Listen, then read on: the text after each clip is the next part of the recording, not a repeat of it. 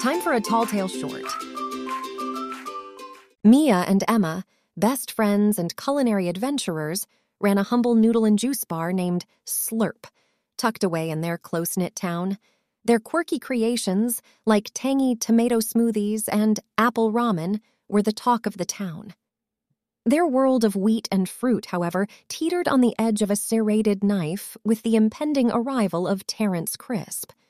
He was a famously finicky food critic on the app Taste Buds, known for turning beloved eateries into tumbleweed towns with a single scathing haiku. This will be the end of Slurp, Emma fretted. Her hands. Or just the beginning, Mia countered, her eyes alight with determination. Deciding to face this trial with innovation and grit, Mia came up with an idea. They should visit the most delicious restaurants in town, using their dishes as inspiration to take their food to the next level. Getting right to work, the friends paid a visit to Pia, the vibrant pizzeria owner known for her renowned homegrown tomatoes. Welcome to Pia's Pizzas! Pia greeted Mia and Emma warmly in her bustling pizzeria. Her hands covered in flour paused from kneading dough as she asked, What can I do for you girls? As Mia and Emma explained the plan, Pia smiled. I've got just the thing. Always generous with her signature ingredient, Pia handed them a jar full of sun kissed tomatoes. The two friends rushed out the door so excited they almost forgot to thank Pia. Ciao, buona fortuna, Pia exclaimed, wishing them luck as they exited. Back at Slurp, Mia and Emma experimented with the tomatoes, eventually unveiling a bright, robust dish sunburst tomato noodles. The deep red tomatoes added an unexpected zing to their classic noodle recipe. It was as if they had captured sunshine in a bowl. Next, they turned their attention to the local bakery where Baker Ben was famous for his comforting, crusty bread. Ben, chuckling at their peculiar request, offered them day old loaves for their experiment. These are my secret when I want something extra special.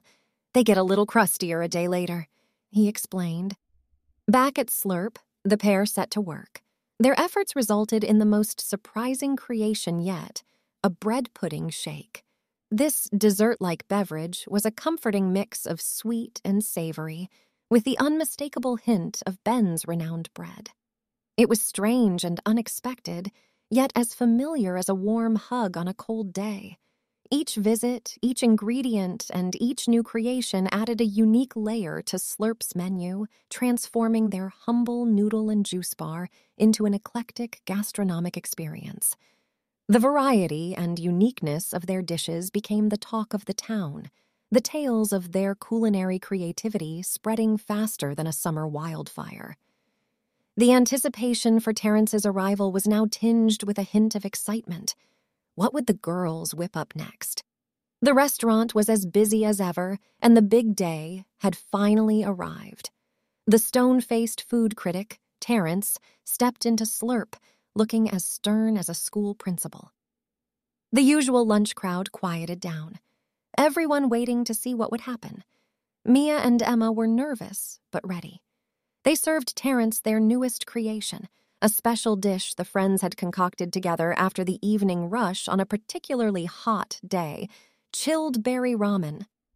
It was a cool noodle soup full of summer fruits. It was sweet, sour, and a bit salty. Terence took a sip and a bite. His eyebrows squeezed together and his face crinkled up like a used napkin. But before anyone could guess what he was thinking, he stood up and walked out. He didn't say a single word. Everyone was so surprised. They didn't even make a peep. Mia and Emma spent the rest of the day waiting, refreshing taste buds over and over. The entire world seemed to move in slow motion in anticipation. Then, late in the evening, a notification popped up. Berry twist in bowl, chilled ramen plays a new role. Slurp delights the soul. The review was short and a bit cryptic. But one thing was clear Terence, the tough critic, had liked their chilled berry ramen. Mia and Emma had done it. They won over the toughest critic with their creative touch. His positive review turned Slurp into a sensation overnight. To celebrate, Mia and Emma organized a town wide festivity dubbed Slurp-a-Palooza. It was a day of revelry, with the whole town indulging in their wonderfully eccentric but undeniably delicious food pairings. As they shared a victorious toast over a bowl of chilled berry ramen, the door to Slurp opened.